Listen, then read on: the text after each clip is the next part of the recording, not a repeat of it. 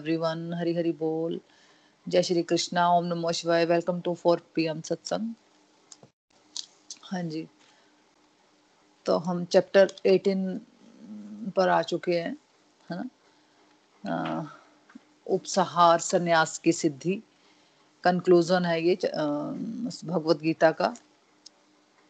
तो भगवान ने यहाँ जो हमने कल पढ़ा था, कल हमने क्या डिस्कस किया था कि भगवान ने बताया कि ये तो संभव ही नहीं, ये मतलब इम्पॉसिबल है कि हम काम करना छोड़ दें, है ना? जैसे होता है ना, कई बार हम बोलते हैं कि नहीं यार, हम तो दुनियादारी में हम लोग तो भक्ति कर नहीं पाएँगे तो यार बस एक दिन ऐसा आएगा ना कि मैं सब कुछ छोड़ के वृंदावन चली जाऊँगी, है ना?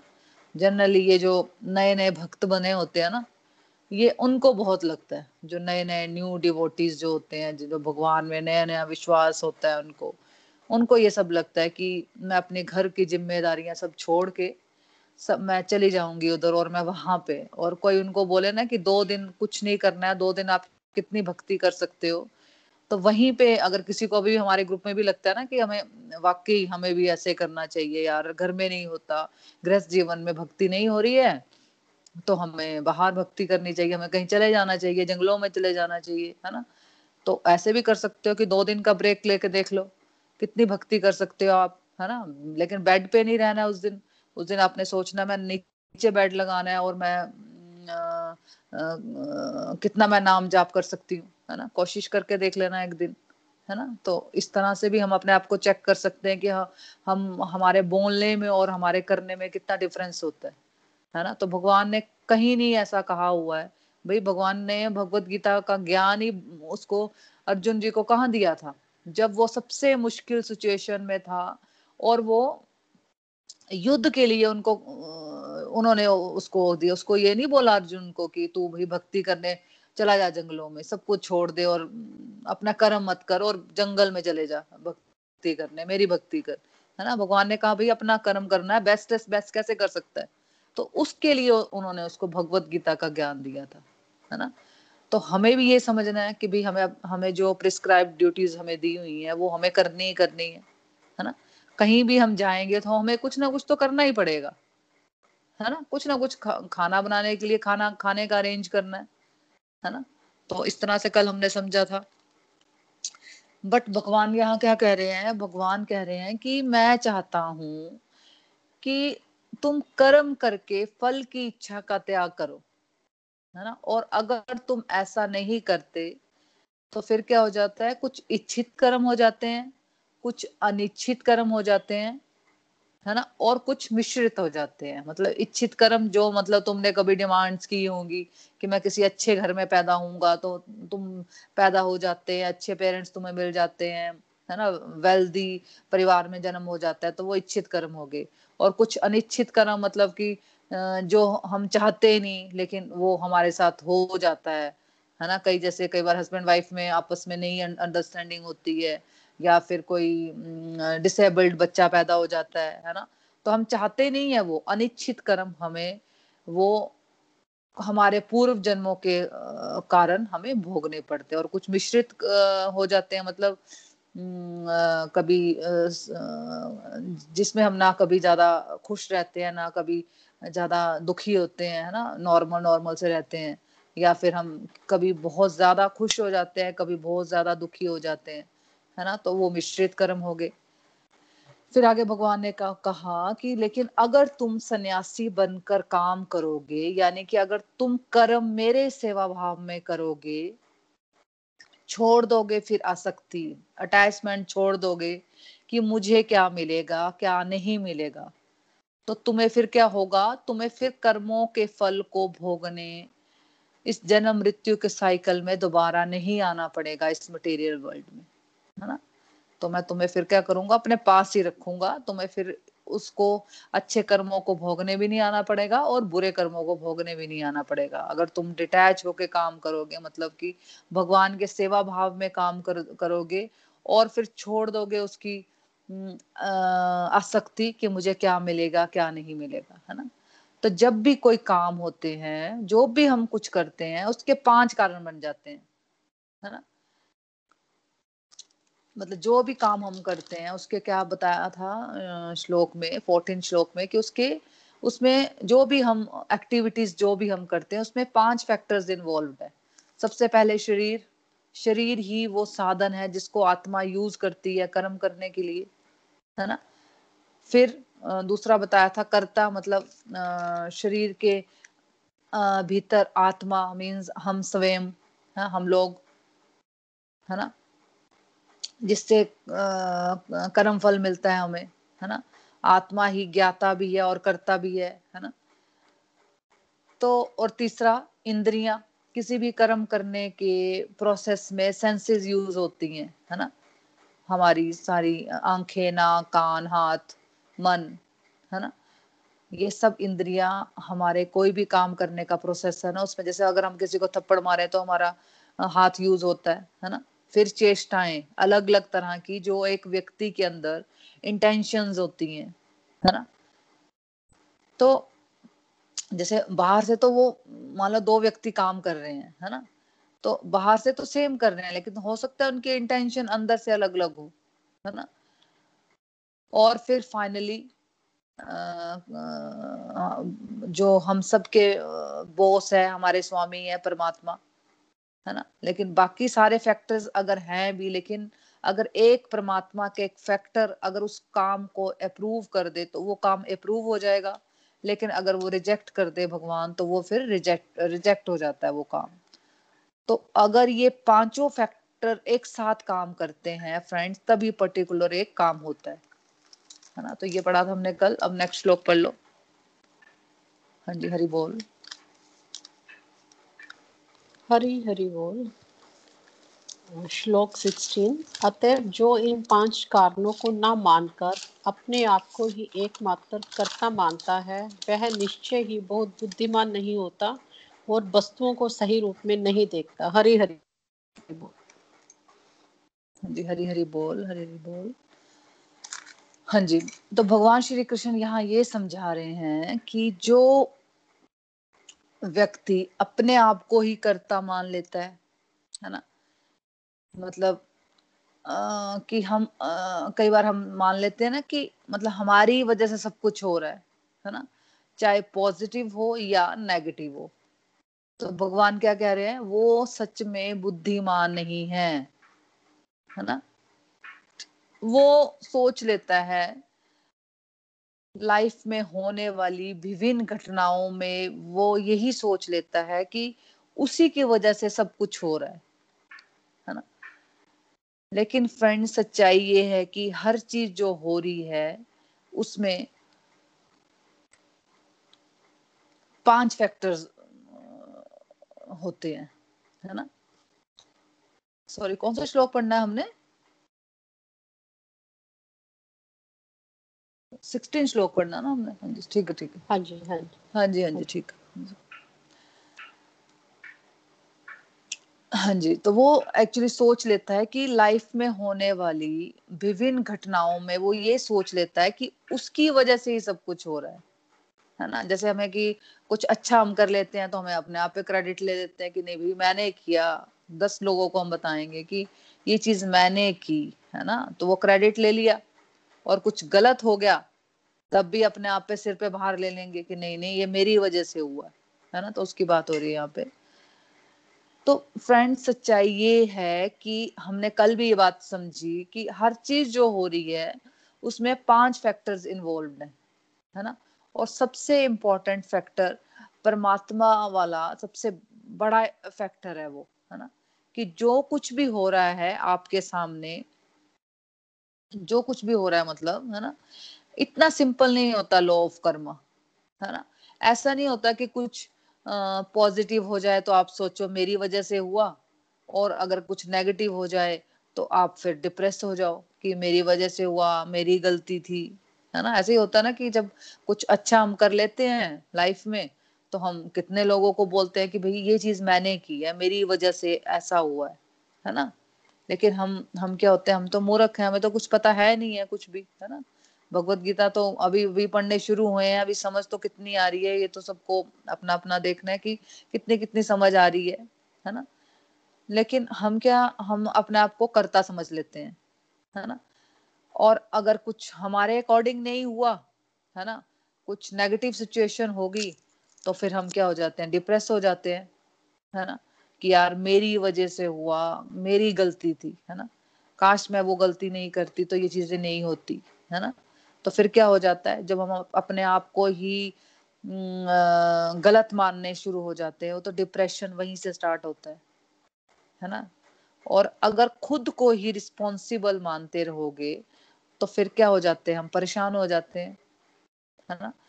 हमें, देखो, हमें सिंपल ये बात समझनी है हमने, और कई बार ये वाला एग्ज़ाम्पल हमने यूज़ किया हुआ है कि समुद्र को देखकर या आकाश को देखकर अपने आप को पहचानना है हमें कि कितने इनसिग्निफिकेंट है हम पूरी क्रिएशन में है ना? अग, अभी थोड़ा सोच के देखो है ना? अकेले में जैसे अभी जब अभी भी सोच सकते हो आप कि थोड़ा सा आँखें बंद करके सोचो कि आप अकेले खड़े हो आसमान के नीचे खड़े हो या समुद्र के आगे खड़े हो है ना?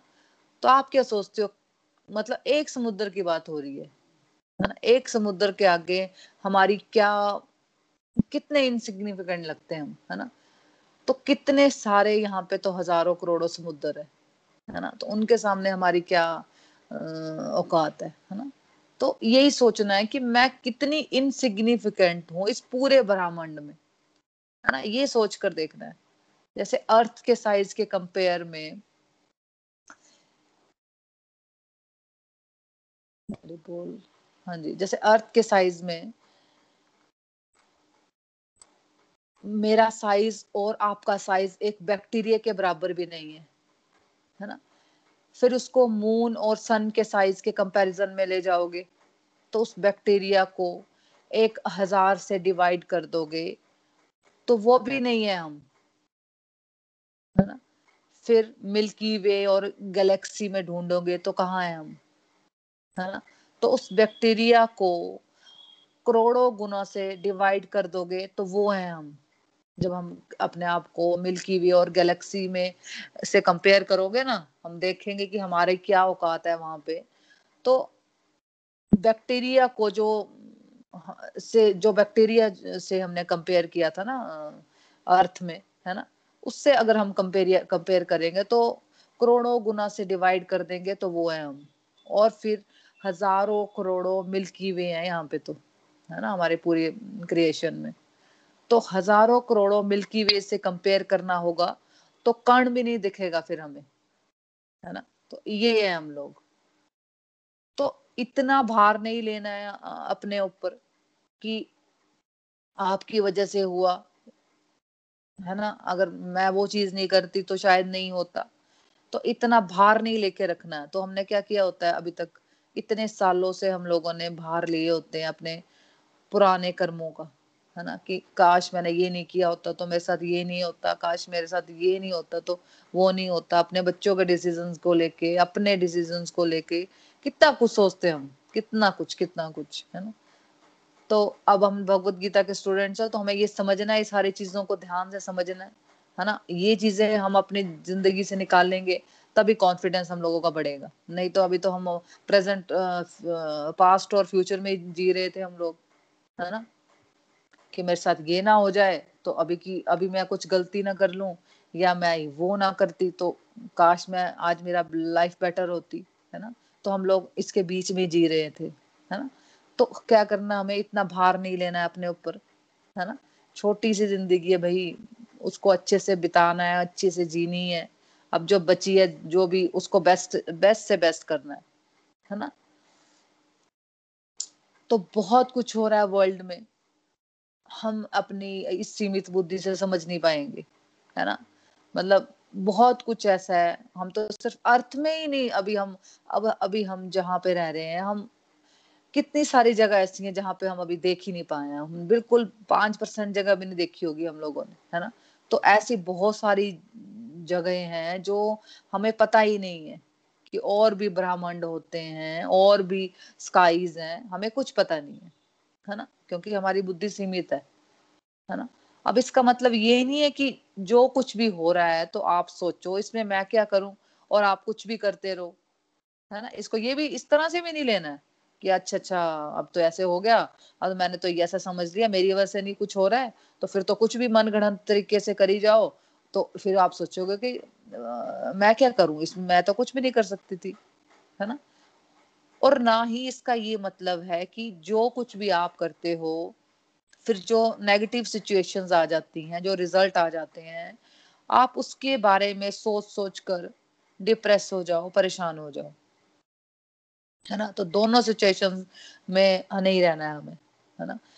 तो जब भी कोई एक्शन लेना है हमें तो हमें क्या करना है? भगवान को याद करके, जो उस समय हमारी बुद्धि है और जो कंसल्टेशन है, जो फैमिली सिचुएशंस हैं, उसके हिसाब से डिसीज़न लेने हैं, है ना? और फिर उसके बाद क्या करना है? उसके बाद भगवान के भरोसे आगे चलते रहना, है ना? कई बार रिजल्ट्स फेवरेबल मिल जाएँगे और कई बार रिजल्ट्स अनफेवरेबल अनफेवरेबल मिलेंगे, है ना? कई बार रिज़ल्ट हमारे हिसाब से होंगे तो हम खुश हो जाएँगे, कई बार नहीं होंगे तो हम दुखी हो जाएँगे। है ना? क्योंकि सारे डिसीज़न तो सही नहीं होते, है ना? लेकिन दोनों ही केसेस में थैंक यू करना है है ना? ये नहीं कि जब कोई अनफेवरेबल हो गया कोई डिसीज़न तो चलो जी भगवान को कोस लो, है ना? फेवरेबल हो गया तो अपने आप को शाबाशी दे दो अच्छा अच्छा मैंने डिसीज़न लिया था, वो इसलिए ऐसा हुआ, है ना? जो कि हमारा एक नेचर रहता है। लेकिन क्या करना है? दोनों ही केसेस में थैंक यू करना है कि प्रभु ये ही बेस्ट होगा इससे ज़्यादा मैं कुछ कर नहीं सकती थी, है ना? आप देखो, या आप मुझे मेरी बुद्धि में आओ, आप मुझे बताओ, मैं कौन सा डिसीज़न लू, है ना? प्रभु पे डाल दो सारी बात, है ना? तो जो हम फिर ओवर थिंकिंग के ट्रैप में फंसते हैं ना, उसमें हम बहुत ज़्यादा डिप्रेस हो जाते हैं, है ना? उससे फिर हम बच जाएँगे, हम समझ जाएँगे फिर कि बड़े, बहुत सारे अदृश्य कारण है, मैं समझ नहीं पाई। है ना? फॉर एग्ज़ाम्पल एक एग्ज़ाम्पल समझते हैं हम इसको कि आपने बहुत ज़्यादा पढ़ाई कर ली, है ना? फ़र्स्ट आने के लिए मान लो, बहुत ज़्यादा पढ़ाई कर ली। लेकिन फ़र्स्ट आने की जगह आप थर्ड आ गई, है ना? तो आप क्या, आप सोचोगे कि मैंने वो, मैंने तो बहुत मेहनत की, है ना? मैं कैसे थर्ड आ गई? मेरे को कैसे, मेरे को तो फ़र्स्ट आना था, है ना? तो आपने मेहनत भी बहुत की। लेकिन क्या खाली मेहनत करने से आप आप क्या फ़र्स्ट आ सकते थे? या जो फ़र्स्ट आया, उसका कार्मिक अकाउंट भी इन्वॉल्व है। है ना? देखो कितनी बड़ी बात है। मतलब हम तो मेहनत कर रहे हैं, है ना? मतलब आप मेहनत कर रहे हो, कोई भी जो फ़र्स्ट आने की मेहनत तो कर रहा है, लेकिन क्या जो और बच्चे भी तो मेहनत कर रहे हैं, है ना? तो हो सकता है उसका कार्मिक अकाउंट ज़्यादा था उस आपसे, है ना? तो क्या पता उसका पुण्य का खाता आपके पुण्य के खाते से पचास गुना ज़्यादा है है ना? बेशक इस जन्म में आपने ज़्यादा मेहनत की हो, है ना? हो सकता है दूसरे बच्चे को पाँच घंटे की मेहनत से फल मिल जाना था और आपको पचास घंटे की मेहनत से फल मिलना था, है ना? अब आपने की चालीस घंटे की मेहनत, इसलिए वो फ़र्स्ट आ गया और आप थर्ड आ गए, है ना? और आप क्या कर रहे हो? आप तो यही सोचे जा रहे हो कि मैंने तो मेहनत ही नहीं की है ना? इसी ही सोच सोच के डिप्रेस हुई जा रहे हो कि मैंने तो मेहनत ही नहीं की यार, इसका मतलब कुछ तो मेरे में कमी रहेगी, मेरे से कुछ गलतियाँ हुई, है ना? हम लोग यही सोचते हैं, अभी की मेहनत से ही सब कुछ हो रहा है। ऐसा सोचते रहते हैं हम, है ना? हम लोग पूरा कॉन्सेप्ट नहीं समझते, है ना? इसलिए हम परेशान हो जाते हैं। इसलिए हम देखते हैं कि यंग यंग बच्चे आजकल देखते हैं हम स्कूल कॉलेजेस में जो फ़र्स्ट आना चाहते थे, लेकिन वो फ़र्स्ट नहीं आए। 99 परसेंट चाहते थे, लेकिन 95 परसेंट आ गए 90 परसेंट आ गए। तो किसी ने सुसाइड कर लिया या कोई डिप्रेशन में चला गया। है ना? कितने सारे केसेस देखते हैं हम। है ना? कितना मतलब इतना दुख होता है ये सब देखकर कि कितनी छोटी छोटी बातों से इंसान दुखी हुआ पड़ा है। कितनी छोटी सी बात है यार कि फ़र्स्ट नहीं आया और उसके लिए सुसाइड कर लो। है ना, कि चलो 95 परसेंट आ गए 90 सेकंड आ गया थर्ड थर्ड आ गया 80 70 60 परसेंट भी आ गए तो तो क्या हुआ? ज़िंदगी थोड़ी खत्म हो जाती है। है ना? इतनी छोटी छोटी सी मतलब वही बात है ना कि हमें मॉरल एजुकेशन बहुत ज़रूरी है बच्चों को देना, है ना? खुद, पहले खुद लेंगे, तभी बच्चों को कुछ समझा सकते हैं, है ना? तो अभी तक तो हम यही था कि मटेरियल सक्सेस में हमें चाहिए कि बच्चों, बच्चे भी मटेरियल मतलब फ़र्स्ट ही आने चाहिए, है ना? किसी दूसरे का बच्चा अगर फ़र्स्ट आ रहा है तो नहीं, मेरा भी आना चाहिए, है ना? किसी दूसरे का बच्चा आईआईटी पढ़ रहा है तो मेरा बच्चा भी आईआईटी में पढ़ा होना चाहिए, है ना? ठीक है, उनको समझाना है, उनको अच्छा गाइड करना है, उनको, उनके कैपेसिटी के हिसाब से गाइड करना है है ना? लेकिन दूसरों से कंपेयर नहीं करना है है ना? तो जब हम इन कारणों को समझेंगे कि एक हम ही नहीं है कारण, बड़े सारे कारण है बहुत सारे कारण है। ये पाँच कारण तो हैं, लेकिन और भी कई अदृश्य कारण है जो हमें समझ नहीं आएँगे, है ना? हमें कि ये क्यों हो रहा है, क्या हो रहा है ना? है ना? तो हमने अपनी करंट लेवल की बुद्धि के हिसाब से अपना बेस्ट देना है है ना? Do your best and leave the rest ऐसे चलना है ना? कुछ गलत हो गया तो थोड़ा सा रिफ्लेक्ट करो, है ना? कुछ दस पंद्रह बीस मिनट, आधा घंटा, है ना? कि क्या मैं इसमें कुछ बेटर कर सकती हूँ, है ना? इसमें कुछ गलत नहीं है। बट ट्रैप तब हो जाएगा जब पंद्रह मिनट की जगह हम पंद्रह घंटे सोचते रहेंगे, है ना? तो कुछ अच्छा हो गया, हमें इस भाव से भाव से चलना है कि अगर कुछ अच्छा हो गया तो प्रभु मैं बेवकूफ़ हूँ, मैं तो कुछ कर ही नहीं सकता, है ना? जो भी हुआ आपकी कृपा है है ना? हम करते हैं उल्टा। जब अच्छा हो जाता है तो मैं बहुत स्मार्ट हूँ। है ना? मेरी वजह से हुआ, मैंने किया। जब गड़बड़ हो जाती है तो हम कोसना शुरू कर देते हैं भगवान को या फैमिली को, अपने रिलेटिव्स को। है ना? करना हमें उल्टा है। कुछ गड़बड़ हो जाती है तो रिस्पॉन्सिबिलिटी लेनी है। दस, पंद्रह मिनट, बीस, पच्चीस मिनट, आधा घंटा सोचना है। डिपेंड की कितनी बड़ी बात हो रही है। है ना? रिफ्लेक्ट करो कि मुझसे कोई गलती तो नहीं होगी। क्या मैं कुछ बेटर कर सकती थी? है ना? लर्निंग्स मिली, प्रभु को सॉरी कहो कि प्रभु मुझसे गलती होगी। मेरी बुद्धि में आकर बताओ कि मुझसे गलती हो गई है है ना? और अगली बार जब सिचुएशन आए तो मैं कुछ बेटर कर सकूँ, है ना? बस इतना सा करना है हमें, है ना? कुछ फेवरेबल हो गया भगवान की मैं मूर्ख हूँ, मैं तो कुछ डिजर्व ही नहीं करती। है ना? ये तो आपकी कृपा है कि सब चीज़ें बढ़िया तरह से हो रही हैं, है ना? और अगर कुछ फेवरेबल होता है तो प्रभु की कृपा है, प्रभु आपकी कृपा से हुआ, है ना? कुछ अनफेवरेबल होता है तो ये सोचना है कि मेरी मेरी ज़िम्मेदारी होगी, मेरी अकाउंटेबिलिटी होगी, है ना? मैंने कुछ गलती की होगी, ताकि हम लोग हम्बल रहें और अपनी बेटरमेंट के लिए अगली बार कुछ कोशिश कर सके, है ना? तो फ्रेंड्स स्पिरिचुअलिटी जो है ना, वो सिंपल वर्ड्स में स्टेबिलिटी से रहने का रहने का लाइफस्टाइल है है ना? कि हम कैसे स्टेबिलिटी में हम कैसे रह सकते हैं, है ना? स्टेबिलिटी तभी आएगी जब हम समझेंगे कि जो चीज़ों को हम कंट्रोल कर सकते हैं, उससे बहुत ज़्यादा चीज़ें ऐसी हैं जो हम कंट्रोल नहीं कर सकते। है ना? कई चीज़ें तो हमारे कंट्रोल में है, उसको हम कर लेते हैं। लेकिन कई चीज़ें ऐसी होती हैं जो हमारे कंट्रोल के बाहर होती है है ना? जिसको हम कंट्रोल नहीं, वहीं पे हम फंसते हैं। उसको हम कंट्रोल नहीं कर सकते, है ना? तो हमें अपने कर्मों को अच्छा करना है। मतलब सिंपल सी बात है, अपने सेल्फ इम्प्रूवमेंट पे फोकस करना है बस, है ना? बाकी कोई क्या कर रहा है? देखो ना, चीज़ें तो वहाँ पे कंट्रोल में नहीं होंगी ना, जहाँ पे हम दूसरे इन्वॉल्व होते हैं। है ना? तो हम दूसरों को तो कुछ बोल नहीं पाएँगे, है ना? हम अपनी चीज़ें कंट्रोल कर सकते हैं, है ना? लेकिन हम दूसरों की चीज़ें कंट्रोल नहीं कर सकते, है ना? तो वहाँ पे सिंपल सा कॉन्सेप्ट है कि हम उनकी बातें सोचते रहेंगे कि मेरी फैमिली में ऐसा हो गया, उसने ऐसा कर दिया, उसने ऐसा कह दिया। इससे बेटर है कि हम अपने कर्मों को अच्छा करें, है ना? उस पर फोकस करें, है ना? और इम्पोर्टेंट ये है कि हम उसके बाद के प्रोसेस को हम भगवान के हाथ में छोड़ देना है। है ना? उसके बाद क्या होना है, क्या नहीं होना है, ये हमारा डिपार्टमेंट नहीं है है ना? और जैसे ही हम भगवान के डिपार्टमेंट में इंटरफेयर करेंगे और फलों को रिजल्ट्स को कंट्रोल करने की कोशिश करेंगे तो ये हमारे लिए बिल्कुल हेल्दी नहीं है और ये हमारी मेंटल हेल्थ में डिस्टरबेंस क्रिएट करेंगे, है ना? ये सारा कहानी देखो, मन से ही होती है। अगर हम कोई कुछ भी कोई भी सिचुएशन है ना, अगर हम खुश है तो हमारा मन खुश है तो हम खुश है है ना? अगर कुछ हमारी ऐसी प्रॉब्लम हो गई है, कुछ नेगेटिव सिचुएशंस हो गई है तो क्या हो जाता है? फिर हम डिप्रेस हो जाते हैं, है ना?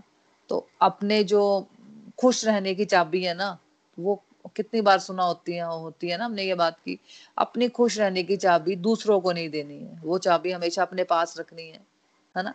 कि कोई ऐसा इतना स्ट्रोंग कर लेना अपने आप को कि किसी की वजह से हम ना खुश हो सके ना हम दु, दुखी हो सके है ना? हमें पता होना चाहिए कहाँ पे हमें खुश रहना है कहाँ पे हमें दुखी रहना और दुखी रहना भी है तो कितनी देर के लिए रहना है है ना? तो वो सब चीज़ें अब हमें सीखनी है है ना? और हम भगवत गीता से सीख भी रहे हैं है ना? ठीक है। हरि बोल। अगला नेक्स्ट श्लोक पढ़ लो। हरी हरि बोल। श्लोक ट्वेंटी। जिस ज्ञान से अनंत रूपों में विभक्त सारे जीवों में एक ही अविभक्त आध्यात्मिक प्रकृति देखी जाती है, उसे ही तुम सात्विक जानो। हरी हरि बोल। हरी हरि बोल, हरी हरि बोल। देखो, भगवान श्री कृष्ण ने समझाया यहाँ पे इस श्लोक में कि सात्विक ज्ञान देखो, यहाँ से हमें भगवान तीन गुणों के हिसाब से हर एक चीज़ को हमें कैटेगरीज करके हमें समझाएँगे, है ना, इस श्लोक से, है ना। सबसे पहले ज्ञान को कैटेगरीज कर रहे हैं भगवान, है ना। भगवान श्री कृष्ण ने समझाया कि सात्विक ज्ञान मोड ऑफ़ गुडनेस की नॉलेज वो है, जिससे हम सभी जीवों के बीच बीच में उसी एक परमात्मा को हम देख पाते हैं। है ना? आ, मतलब जो व्यक्ति हर जीव में चाहे वे देवता हो मनुष्य हो पशु पक्षी हो या पौधे हो एक ही आत्मा को देखता है उसे सात्विक ज्ञान कहते हैं। मतलब उसे समझ लेना चाहिए कि उसको सात्विक ज्ञान प्राप्त है है ना? समस्त जीवों में एक ही आत्मा है है ना? बट पूर्व जन्मों के कर्मों के अनुसार उनके शरीर अलग अलग है। है ना? बाहर से देखने में तो सब अलग है। है ना? ग्रोस बॉडी ग्रोस लेवल पर सब अलग अलग दिखते हैं। है ना? पेड़ अलग दिख रहा है ह्यूमन बीइंग अलग अलग दिख रहे हैं। है ना? एनिमल सब अलग अलग दिख दिख रहे हैं। है ना? डॉग अलग है कैट्स अलग है पेड़ पौधे अलग अलग दिखते हैं। मतलब इस यूनिवर्स की सारी क्रिएशंस देखने में बाहर से अलग दिख रही हैं। है ना? लेकिन अंदर से हम सब सेम है हम सब सोल्स हैं है ना? और हमारे साथ उस भगवान आ, मतलब हमारे साथ आ, भगवान का एक ही अंश है हमारे अंदर मतलब भगवान का अंश है परमात्मा के रूप में है ना? और जब हम ये बात समझेंगे तो हम सभी को भाई बंधु के रूप में है ना? सभी को भाई बंधु के रूप में देखेंगे। मतलब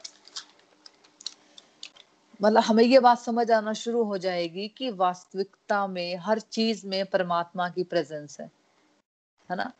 देखो, जैसे हमारे ट्रेडिशनल सिस्टम में सिस्टम में हम सबको नमस्ते, नमस्कार कहते हैं, है ना? इसका मीनिंग ये कि हम नमन कर रहे हैं जो हर एक पर्सन के अंदर जो सोल है और सुपर सोल है मतलब आत्मा और परमात्मा है सबके अंदर, हम उनको झुककर नमन कर रहे हैं।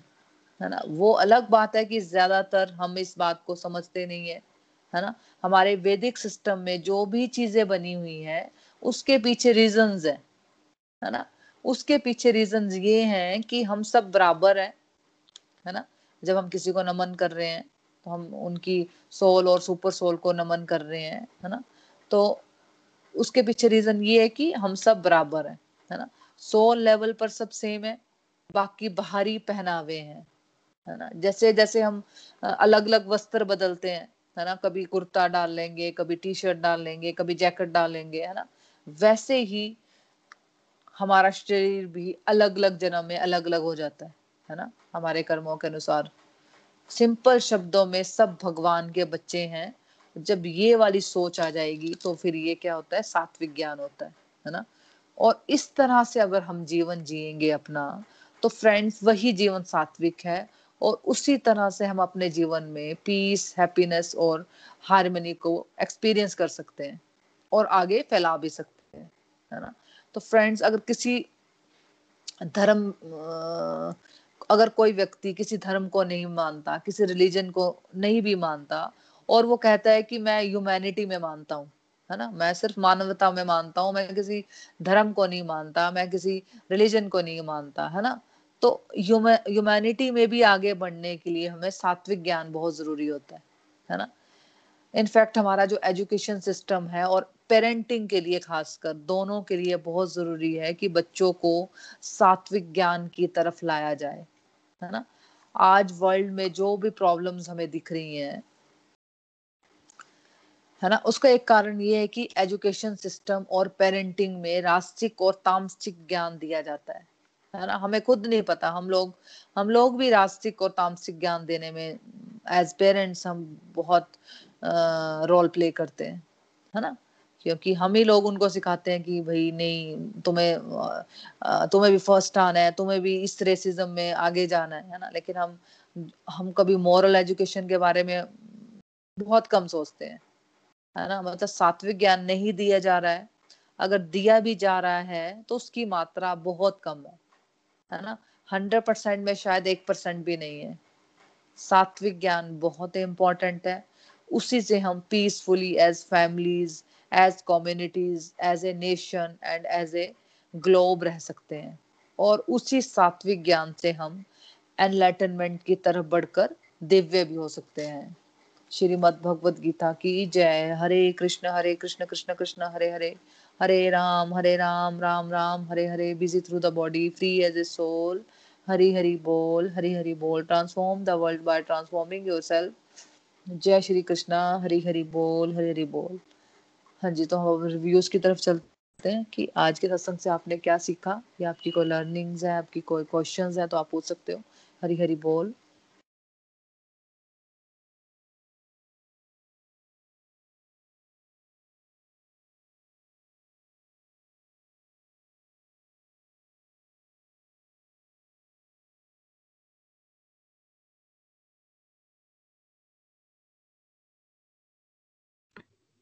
हरी हरी बोल। हरी हरी बोल। हाँ जी हाँ जी हरी, हरी, हरी बोल हरी बोल मासी आ रही आवाज़ आप बोलो। हाँ जी आज का सत्संग बड़ा ही अच्छा था। बड़ा ही अच्छा समझाया आपने कि यदि हम ये सोचे कि हमारी वजह से ही सब कुछ हो रहा है यदि हम ये सोचते रहेंगे तो हम परेशान हो जाएँगे।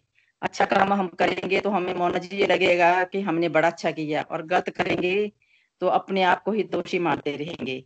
हमें नेगेटिविटी में नहीं रहना है और बुद्धि से जो बुद्धि में हमारे गलत विकार आते हैं, उनको निकालना है। कोई भी काम करना है तो भगवान को याद करके ही करना है। हमें ये सोचना है कि हमारा तो कुछ भी नहीं है, सब कुछ जो है वो आपका है। भगवान को धन्यवाद देते रहना है। हमें किसी में गलतियाँ निकालने का कोई हक नहीं है। पहले हमें अपने आप को सुधारना है और अपने आप को देखना है। अपने आप को भगवान से जोड़ना है और ये सोचते रहना है कि सब कुछ परमात्मा का है और हमारे में परमात्मा वास करते हैं। इसलिए सब कुछ, सबको एक नज़र से देखना है, अपने में भी सात्विक गुण बढ़ाने हैं। मोना जी, जब से हम भगवत गीता सुन रहे हैं, हमारे विचारों में थोड़ा बहुत बदलाव तो आया है। पहले हम अपने काम करने वाले को कभी धन्यवाद नहीं करते थे, लेकिन अब वो काम करती है तो हमारे अंदर ना अपने आप धन्यवाद निकल जाता है। और तरस भी आने लगता है कि हम इतना काम करवाते हैं उनसे। हरी बोल। हरी बोल। हरी हरी हरी हरी बोल हरी बोल। Thank you so much thank you so much मसी अपना रिव्यू देने के लिए। और बहुत ही सुंदर दिया आपने और आपने जो शेयर किया अपना एक्सपीरियंस की हम जो अपनी मेड्स रखी होती हैं तो कैसे भाव बदल जाते हैं हमें। बिल्कुल ये भी है ही हमारा मन ही बदलता है हमारी सोच बदल जाती है है ना? हमारा सोचने का ढंग बदल जाता है बस। है ना? तो बस हमें इसी उस पर चलना है यही सोच के कि भाई उसमें भी सोल है है ना? जैसे हम हमारे अंदर है सेम सेम चीज़ें सब में है है ना? तो हम किस चाहे किसी जानवरों से व्यवहार करें चाहे हम आ, दूसरे लोगों से व्यवहार करें तो हमें बिल्कुल अच्छे से व्यवहार करना है। ये सोच के कि भगवान के सब बच्चे हैं है ना? तो बिल्कुल ये चेंजेस आती ही आती हैं अगर हम ध्यान से इन चीज़ों को पकड़े है ना? थैंक यू सो मच मासी। हाँ जी कोई और है जो अपनी लर्निंग शेयर करना चाहता है? हाँ जी हरी हरी बोल, हरी हरी बोल एवरीवन हाँ जी आज का, आज भी बड़ा आनंद आया जी सत्संग सुन के। आपने, आज भी हमें बड़े अच्छे से दोनों श्लोक करवाए। और, सच में ये ये चैप्टर तो है ही मतलब हमारी भगवान प्रभु श्री हरि, इसमें हमारी सारी शंकाएँ, जो भी हमारे मन में हैं, वो आहिस्ता आहिस्ता सब दूर हो रही हैं। और और अब यही लग रहा है कि सही में हमने अपनी लाइफ के जो इतने साल थे हमें पता ही नहीं था आ, मतलब है ना जो भी मतलब वही हम रासिक गुण में रहे या जैसे भी मतलब प्रभु की दया से आ, मतलब मैं ये कहूँगी कि पूजा पाठ तो हम पहले भी करते थे बट आध्यात्मिक ज्ञान की जो हमें आध्यात्मिक ज्ञान की अभी हमारे जीवन में ये शुरुआती है हमें आ, सही मायने में अभी ये सब पता चला है। आध्यात्मिक दृष्टि की, से कि प्रभु की सच्ची भक्ति क्या है। प्रभु से हमें बिल्कुल भी डील नहीं करनी है। शुद्ध भाव से उन्हें याद करना है। और भगवत गीता के सारे चैप्टर में ही हमने ये पढ़ा है कि हमें अपने जो कर्म करने हैं, वो सारे निष्काम भाव से करने हैं। और आज जो आपने श्लोक करवाया, इसमें तो प्रभु ने बिल्कुल क्लियर ही किया है कि जो व्यक्ति इन पाँच कारणों को ना मानकर अपने आप को ही एकमात्र कर्ता मानता है तो वो तो निश्चय ही बुद्धिमान बिल्कुल भी नहीं होता। सही में वो हम संसारिक लोग ऐसे ही हैं अज्ञानी लोग हैं हमें आ, कई बार हम लोग अपने ईगो में आकर अपने नेम फेम के लिए कई ऐसे बातें मन में सोच बैठते हैं या कई कर्म करते हैं। बट भगवत गीता पढ़ने से हमें ये बिल्कुल क्लियर है कि प्रभु ही हमारे स्वामी हैं। जब तक हम प्रभु के आगे पूरी तरह से शरणागत नहीं होते हमें ये कॉन्सेप्ट जब तक हमारे मन में क्लियर नहीं होता तो हमारी जो भक्ति का भाव है, वो भी शुद्ध नहीं होगा। तो अर्जुन की तरह हमें भी शुद्ध भक्त बनने के लिए नित्य निरंतर अपना ये जो सत्संग, साधना, सेवा, सदाचार के रास्ते पर चलना है, ताकि हम, अर्जुन की तरह हमारे मन की जो सारी शंकाएँ हैं, वो भी समाप्त हो जाएँ और हम प्रभु के शरणागत हो सके। और इसमें ये भी बड़ा अच्छा बताया श्लोक में हमने ये बड़ा अच्छा अच्छी तरह से समझा कि हमें किसी की भी बात को लेकर ना तो बड़ी ज़्यादा बड़ी ज़्यादा एक्साइटमेंट भी नहीं लेनी है और बिल्कुल भी, और अगर हम सक्सेस होते हैं तो बड़ी ज़्यादा एक्साइटमेंट नहीं लेनी है और अगर हम असफल होते हैं तो डिप्रेस डिप्रेस नहीं होना है, बल्कि हमें सम, संभाव में जीना है।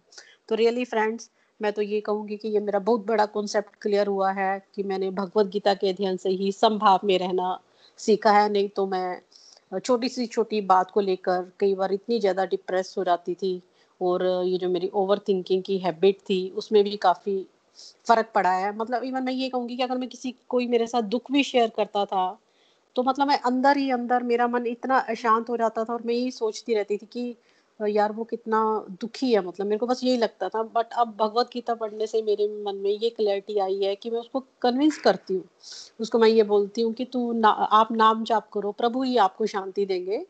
मतलब फालतू की बातों में कुछ भी नहीं रखा है। तो रियली भगवत गीता पढ़ने से हमारे बड़े सारे कॉन्सेप्ट क्लियर हुए हैं।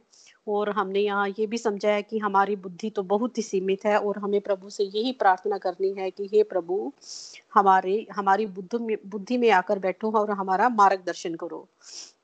जैसे कि श्लोक में प्रभु की ये साक्षात बानी है कि ये समुन्दर ये आकाश, ये मिल्की वे, ये तो असीमित है अथाह है, अपार है, इनका कोई मतलब इनकी कोई सीमा ही नहीं है और जो हम मनुष्य हैं वो तो बहुत ही सीमित है। हमारी बुद्धि भी सीमित है सीमित है तो इसलिए हमें अपने आप को कर, करता नहीं मानना है। तो बाकी आ, हमने आ, दूसरे श्लोक में ये समझा है कि जो सात्विक ज्ञान है मतलब उसी को हमें अपने जीवन में उसी को बढ़ावा देना है। और यदि हम सात्विक ज्ञान के साथ साथ डिवोशन को भी अपने आ, मतलब शुद्ध भक्ति को भी अपने जीवन में उतारे। तो रियली फ्रेंड जैसा कि हम भगवत गीता में पढ़ रहे हैं तो हमारे ये जो गुण है, वो भी दिव्य गुण हो जाएँगे और हम प्रभु की ओर शरणागत हो सकेंगे। और जैसे कि हमने भगवत गीता में ये जाना है कि सब, जो हम सब जीव हैं, हमारे अंदर एक ही आत्मा है और ये जो हमारी आत्मा है, ये परमात्मा का अंश है। तो हमारा ये जो शरीर है, ये क्षण भंगुर है। तो इसीलिए अगर हम सोल लेवल पे सबके साथ बिहेव करेंगे जानेंगे तो हमें बिल्कुल भी जो द्वेष की भावना है, राग द्वेष, वो सब खत्म हो जाएँगे। तो हमें और अपने जो हमें मतलब इनर पीस मिलेगी, हम प्रसन्न रहेंगे। तो रियली भगवत गीता पढ़ने से मुझे तो मैं प्रभु की बहुत आभारी हूँ कि मुझे इनर पीस मिली है और मैं काफ़ी हद तक अब अपनी लाइफ में प्रसन्न भी रहती हूँ। मतलब छोटी छोटी बातों को लेके मैं डिस्टर्ब नहीं होती। मैं प्रभु से मेरी यही विनती है कि प्रभु आप में हमें यही आशीर्वाद दें ताकि हम शुद्ध भाव से प्रभु की भक्ति की ओर बढ़ सके। हरी हरी बोल। हरी हरी बोल, हरी हरी बोल। Thank you so much Neena ji, पूरा रिफ्लेक्ट करने के लिए पूरे कर दिया आपने सत्संग रिफ्लेक्ट और जो अपनी, जो आपने अपना एक्सपीरियंस शेयर किया, उसके लिए एक सेकंड कॉल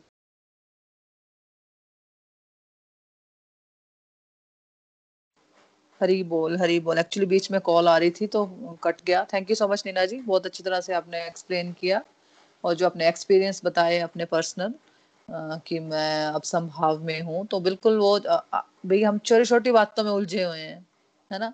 आप कोरोना का देखो उसमें, लोगों के पास भी खाने को पैसा नहीं है है ना? जॉब्स नहीं है लोग के, लोगों के पास।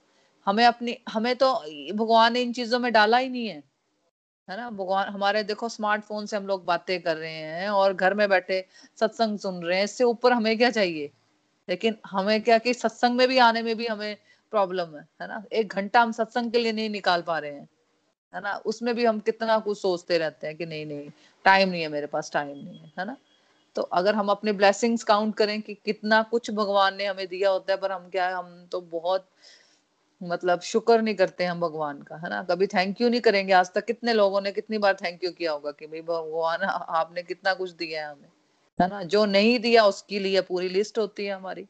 एक नहीं सबकी बात होती है? पूरी लिस्ट होती है कि मैंने तो आपसे ये मांगा था, आपने मुझे ये नहीं दिया। लेकिन बात ये होती है ना कि हो सकता है हम चम्मच लेकर खड़े और प्रभु हमें पूरा समंदर देना चाहते हैं, है ना? तो ये सब अपने अपने एक्सपीरियंस से सोच सकते हैं कि हाँ बिल्कुल ऐसे ही होता है। थैंक यू सो मच अपनी बात शेयर करने के लिए। हाँ जी हाँ जी। कोई और है जो हाँ जी हाँ जी प्लीज़ हरी बोल हरी बोल हाँ जी बोल। हमेशा तरह आज का सेशन बहुत बढ़िया था।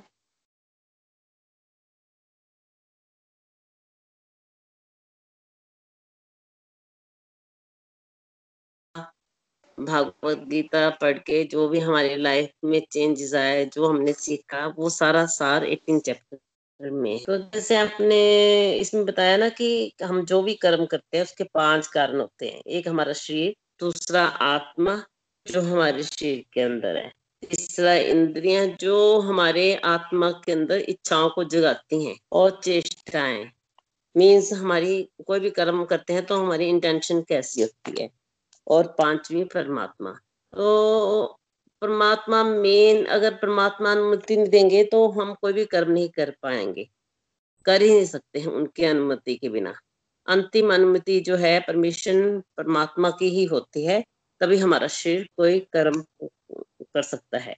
और अगर हम इन पाँच कारणों को ना देखकर ये सोचते हैं कि जो भी कर्म है, जो भी हम करता है, हमने ये कर्म हमने किए और उसकी वजह हम खुद को मानने लग पड़ते हैं, चाहे मतलब कोई अच्छा कर्म करे या हमारी कोई सिचुएशन खराब हो तो हम हर सिचुएशन को जब अपने को क्रेडिट देना शुरू करेंगे तो हम परेशान हो जाते हैं डिस्टर्ब हो जाते हैं।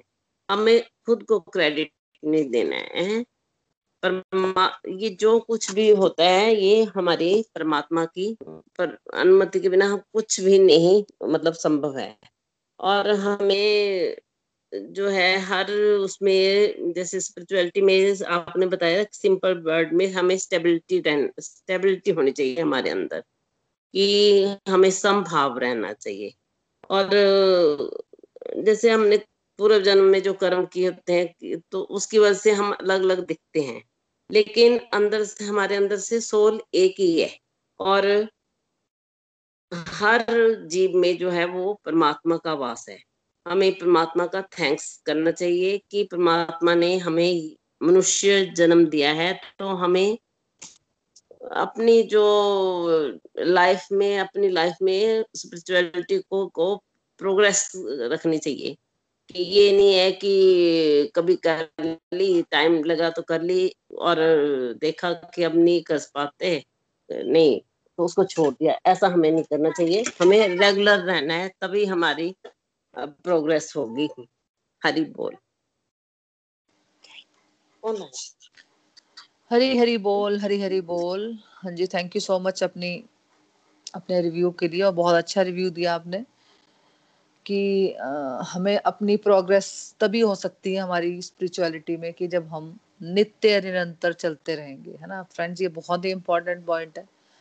कि जब हम रेगुलर सत्संग साधना सेवा सदाचार इस मॉडल पे चलते हैं ना, तभी हम इस, इसको एक्सपीरियंस कर पाएँगे और तभी हम इसमें प्रोग्रेस भी कर पाएँगे, है ना? देखो, अभी हमने कर लिया, बीच में छूट गया तो वो छूट जाता है है ना? नहीं मन करता फिर हमारा, है ना? लेकिन अभी तो हमारा स्टार्ट ही हुआ है है ना? अभी तो हम स्पिरिचुअलिटी मतलब हमारी शुरू ही हुई है है ना? तो इसमें तो इतने सालों का जो हमने कचरा भर के रखा हुआ है और जो करी जा रहे हैं, हम जो हमारी आदतें हैं, वो कैसे एक दिन में या एक साल में सुधर जाएँगी? नहीं, कम से कम भी रेगुलर हम दो तीन साल रेगुलर हम प्रैक्टिस करेंगे रेगुलर रेगुलर रोज नित्य निरंतर चलते रहेंगे चलते रहेंगे चलते रहेंगे कुछ समझ आ रहा है, चाहे नहीं आ रहा है, लेकिन अगर हम चल रहे हैं, खाली अगर हम सुन भी रहे हैं तो भी हमारा कल्याण हो जाएगा। थैंक यू सो मच हाँ जी, मम्मा बात करने के लिए। हाँ जी, कोई और है जो लर्निंग शेयर करना चाहता है?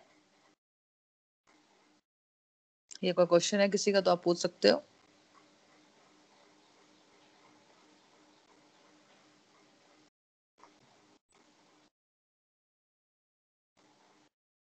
तो ठीक है फिर हम भजन की तरफ़ बढ़ते हैं। आज भजन कौन गाने वाला है?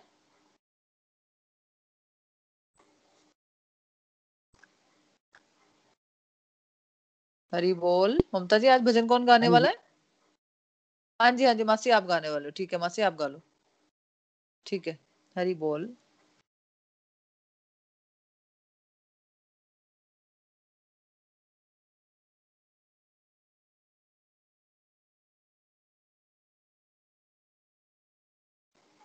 म्यूट है आपका फ़ोन मासी म्यूट है।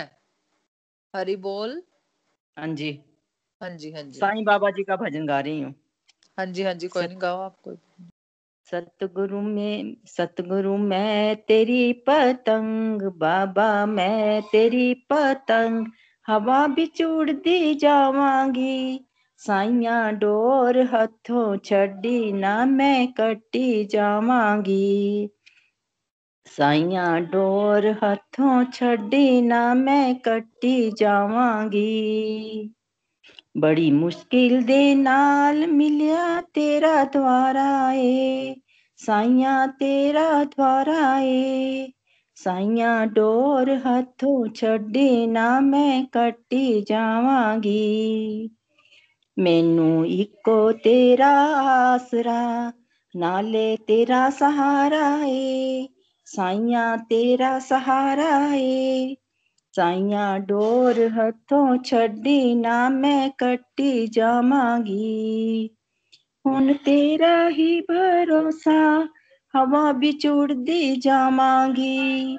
साइया डोर हथों छड़ी ना मैं कट्टी जावांगी।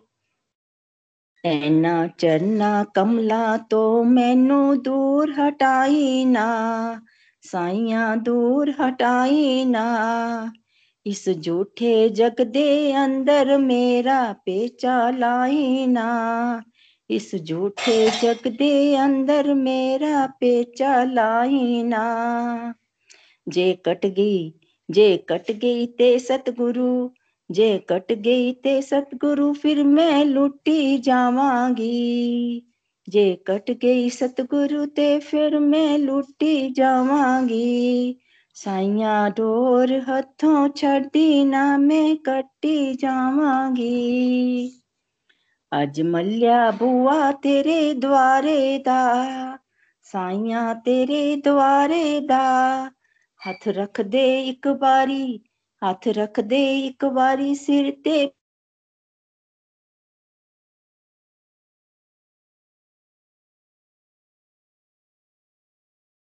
फिर मैं जन्म मरण दे गेड़े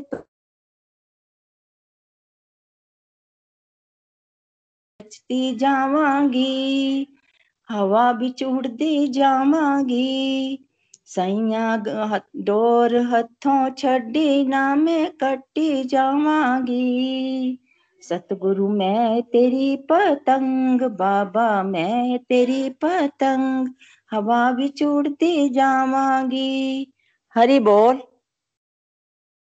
हरी बोल हरी हरी बोल मसी बहुत सुंदर भजन गाया बहुत प्यारा भजन था, बहुत सुंदर गाया, बहुत भाव से गाया अपना। Thank you so much share करने के लिए। हाँ जी अब कल किसकी टर्न रहेगी भजन की? ममता जी, आप लिख देना फ़ोन पे ना? व्हाट्सएप कर देना। हाँ जी, ठीक है, आप प्रेयर्स कर लेते हैं। हरे कृष्णा हरे कृष्णा कृष्णा कृष्णा, हरे हरे। हरे राम हरे राम राम राम, हरे हरे।